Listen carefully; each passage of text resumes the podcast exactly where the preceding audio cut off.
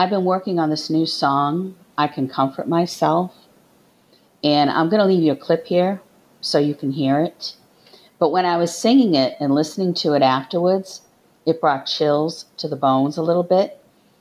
And I could start to feel a whole new song paragraph come up.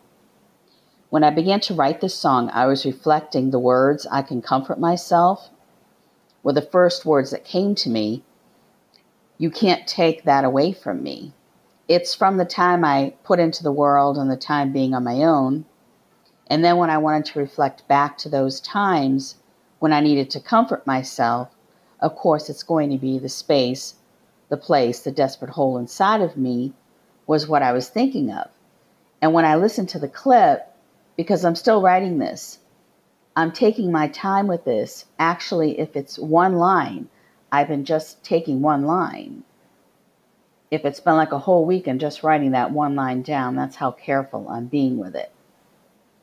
But then I came out with I remember the death inside of me when no one was around or even seemed to want me because I so desperately felt like I needed to have a man or a boyfriend. And we're going all the way back to when I was younger in my life. And I just felt completely so alone and dead coldly alone and worthless.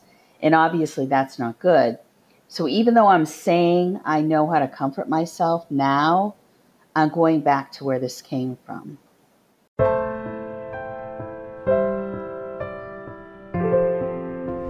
place, that space, that desperate hole inside of me.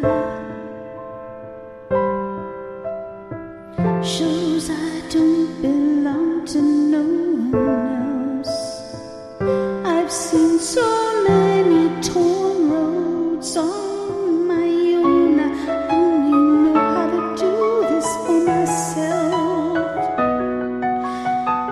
I can comfort myself.